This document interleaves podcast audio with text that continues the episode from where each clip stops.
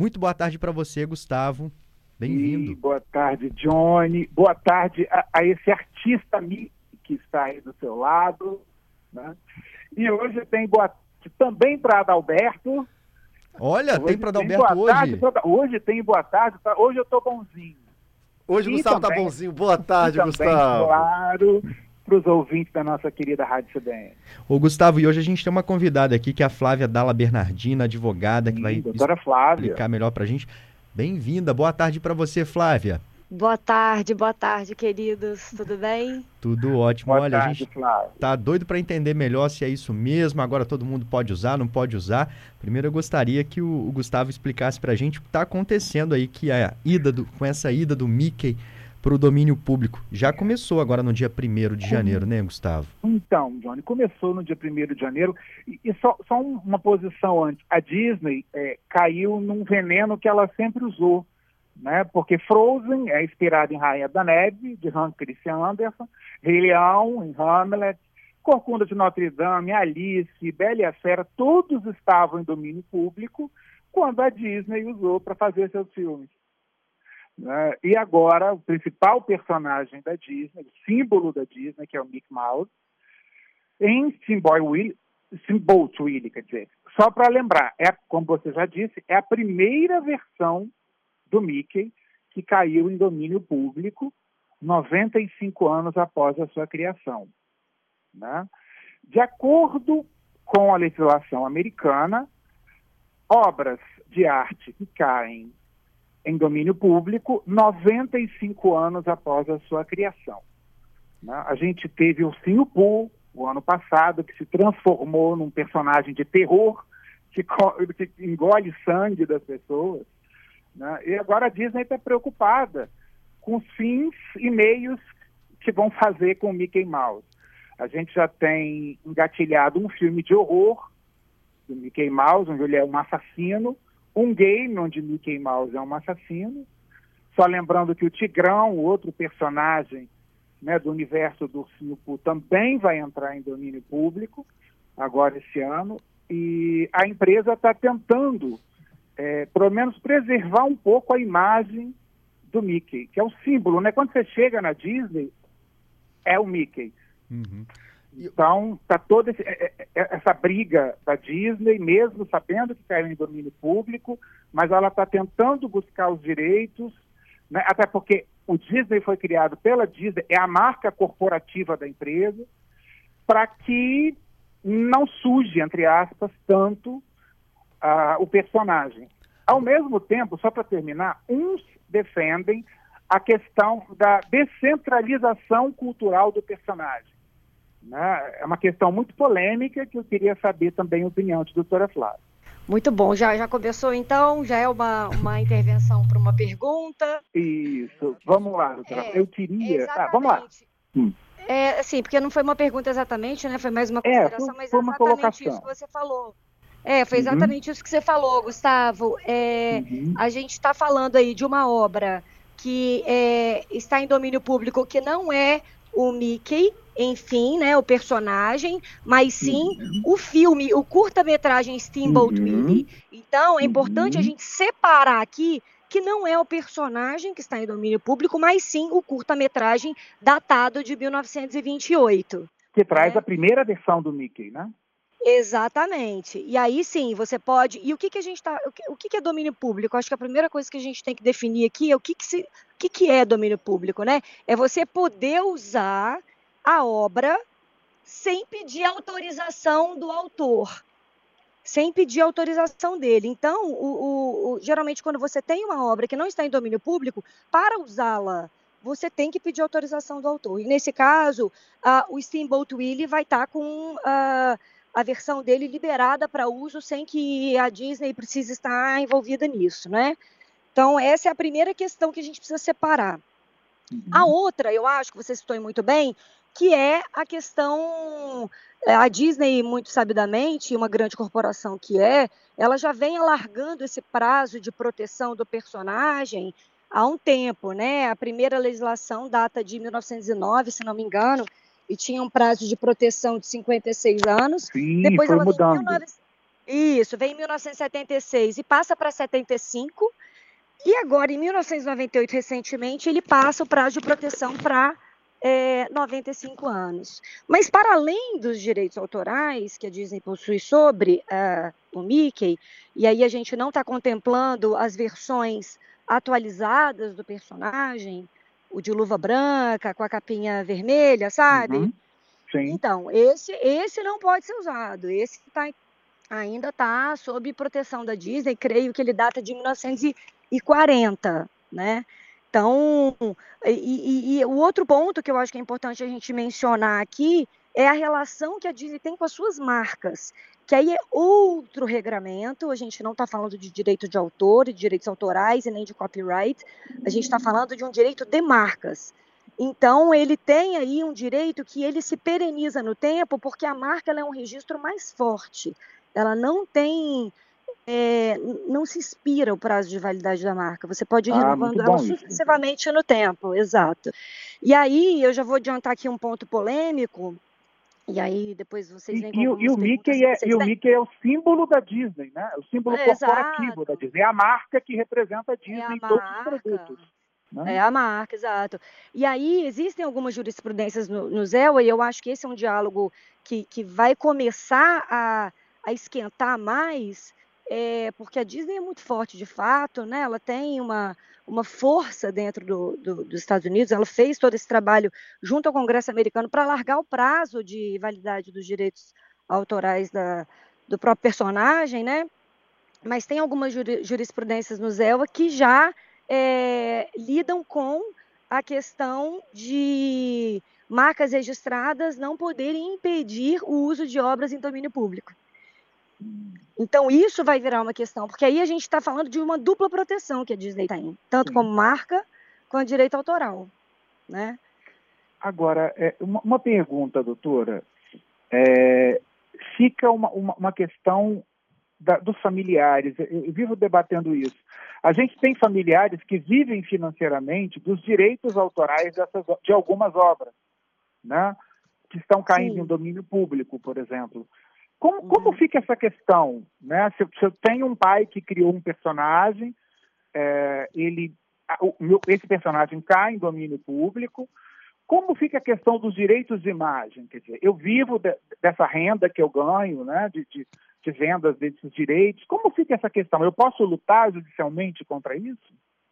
É, quando a obra entra em domínio público, não tem jeito, né? Não tem nenhum uhum. tipo de de instrumento jurídico que os herdeiros possam recorrer para, é, enfim, ter benefícios econômicos, porque o que, que é o que os herdeiros têm? Benefícios econômicos sobre um direito, né? São os direitos patrimoniais do autor.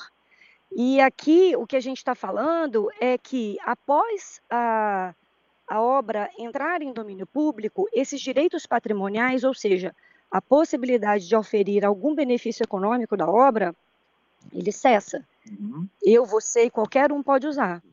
Agora, Sim. os direitos morais, o que, que são os direitos morais? Aqueles que estão diretamente atrelados à obra e ao autor. Ou seja, é a manutenção da reputação, da honra, é o direito de ter o nome do autor é, colocado, identificado ali, né, a autoria sendo identificada na obra. Isso é um trabalho que os herdeiros podem continuar fazendo após a, a obra entrar em domínio público, que é muito importante, né? Mas, de fato, uhum. é, conseguir oferir algum provento disso, de fato, isso cessa. Agora, Dora, uma pergunta que, que é, para mim é bem interessante, assim, eu acho que para os nossos ouvintes também devem ser. É, eu sou de uma geração que o Mickey é ligado ao universo infantil né? Uhum. Faz parte desse nosso, desse nosso imaginário, né? E, e, quando a gente chega adulto, ainda leva o Mickey ligado a esse universo infantil. Você chega na Disney World, o Mickey é o grande símbolo. Né? Se eu sou uhum. o consumidor do produto infantil da Disney, do Mickey infantil, e aí eu vejo é, o meu filho, é, minha família, ou eu mesmo, me sinto é, é incomodado em ver o Mickey como um personagem assassino de um filme de terror, ou de um filme adulto, por exemplo. Eu posso recorrer judicialmente contra a empresa, ou mesmo contra essa questão desse novo produto, né, dessa remodelagem do personagem? É, talvez você não, não contra a empresa, mas contra quem uhum. fez o filme, né? Então há essa possibilidade. Eu, eu, é, eu entendo que sim, porque aí a gente está também. Eu acho que entra nessa parte da reputação e da honra da obra, sabe? Você tem um personagem atrelado ao universo infantil, você tem uma necessidade de preservação dessas crianças, né? Então você pode recorrer a uma série de regramentos, desde o Código do Consumidor ao Estatuto da Criança e Adolescente. E aqui no Brasil, né, nos Estados Unidos eu não sei qual é o nome, mas aqui no Brasil a gente tem o CONAR, que é o Conselho uhum. de Publicidade e Propaganda, que, que, que opera nessa regulação da atividade publicitária e, enfim, de, que possa eventualmente causar, causar danos a faixas etárias e, enfim. Então, há essa possibilidade de você me sentir lesado em, em, em ver um Mickey assassino e entrar com uma ação judicial. Eu acredito que sim. E acho que a Disney é a maior interessada nisso. Ela que seria a, a mais interessada em fazer essa manutenção e impedir que é, o personagem seja mal utilizado, né? Enfim, aí, aí é uma escolha ali do, de um corpo jurídico da empresa, estratégico, inclusive, para saber o, o, que, que ele é, vai acionar ou não, o que, que ele vai acionar, o que, que ele vai silenciar e vai deixar nas redes, enfim. Agora, doutora, tem uma diferença é interessante do Brasil para os Estados Unidos. Né? A nossa legislação defende o domínio público apenas 70 anos após a morte do criador ou do último criador, se for uma produção conjunta, né? E os Estados Unidos são 95 anos após a criação desse produto. Isso, é uma diferença isso. bem substancial. Né? Eu queria que, você, que a senhora comentasse, por favor, os prós e contras, e se existem, claro, dessa, dessa legislação brasileira. A brasileira é mais branda, dá um tempo maior é, para os direitos autorais? Não necessariamente, não. O Brasil é hum. é signatário de, um, de uma convenção internacional que chama Convenção de Berna, que vários países são signatários. E o prazo mínimo que é colocado nessa convenção é de 50 anos. Hum. O Brasil, quando ele traz a lei de direitos autorais em 98, ele aumenta 20 anos ainda. Eu, particularmente, uma opinião pessoal, eu considero um prazo muito largo. Nos Estados Unidos nem se fala 95 anos, né? Mas aí você vê que tem um interesse econômico gigantesco de uma grande corporação que tem uma atuação no Congresso americano que consegue fazer essa, essa esse alargamento do prazo. Mas eu acho que a gente precisa, quando vai avaliar esse tempo de proteção, outros direitos constitucionais que também precisam ser garantidos, que é o acesso à cultura, o acesso à educação, o acesso à informação. Então, é, chega uma hora que, quando a gente está falando de direitos de propriedade intelectual, que incluem os direitos autorais, né, os direitos de autor, a gente também tem que fazer um contraponto com o interesse público. E aí, fazendo essa balança, avaliar o que, que fica justo em dados momentos, né? Então, eu particularmente considero um prazo muito longo, porque, veja você, é hum. 70 anos contados a partir, a partir de 1 de janeiro. Não, da hum. morte não, de 1 de janeiro do hum. ano subsequente à morte. Então, se Sim, o autor morre hoje, é só no ano que vem que começa a contar o prazo. 1 de janeiro de 2025. Então, é muito. E 70 anos. Então, você tem uma geração, gerações inteiras aí. Se um autor vive 90 anos, são 160 anos, né? Exatamente, exatamente. Então, eu acho que precisa encontrar um equilíbrio aí entre o interesse privado, aquele que é de direito do autor e, por consequência, dos herdeiros, mas também o interesse público, né? A gente tem uma série aí de, de relevâncias assim em termos de acesso, sobretudo educacional, né? Eu acho que é muito importante é, esse acesso ser um pouco mais distendido. Ah, eu, eu, concordo. Eu acho que com o produto caindo em domínio público, ele, as pessoas com menos poder aquisitivo talvez tenham mais acesso a ele, né? Sem dúvida. Até por questões educacionais. Agora, é, uma, uma pergunta, é, é, doutora. A obra de Graciliano Ramos, esse ano cai uhum. em domínio público do Brasil. Quer uhum. dizer, então você que também é ligado à arte, imagina uhum. o que as pessoas podem fazer levando uma adaptação pós-moderna de Vidas Secas. Exatamente. O que a senhora acha dessa possibilidade? Exatamente, é isso aí. Eu acho que é isso, assim, e você atualiza a obra do autor, o que é riquíssimo, né, no tempo, porque você traz uma visão contemporânea dela e você convoca gerações é, hoje para questões do passado, o que é muito importante para a gente entender hoje e entender para onde estamos indo, né? Então, eu acho que esse acesso à cultura, e que muitas vezes é tolhido por conta desse prazo longo de proteção, é, é, é, uma questão, né? É uma questão que a gente precisa olhar. Gente, obrigado, é. obrigado, viu, pela participação de vocês. É um assunto que realmente muito importante, né? A gente está acompanhando aqui, é, até porque nós teremos muitos outros personagens, não apenas personagens, mas diversas outras produções culturais que devem cair em domínio público e esse assunto também com a internet, com tudo que a gente vem vendo de transformação, deve ficar cada vez mais em voga. Nosso tempo está acabando aqui, a hora do repórter. Gostaria de agradecer a doutora Flávia Dalla Bernardino por ter participado aqui com a gente. Obrigado, doutora. Eu que agradeço, eu que agradeço, é um prazer. Espero que a gente tenha a sua presença aqui em outros momentos também. E muito obrigado, viu, Gustavo? A gente está te esperando aqui. Boa tarde, Pedro Alberto. Bom fim de semana para todo mundo, com chuva ou sem chuva. E com muita arte.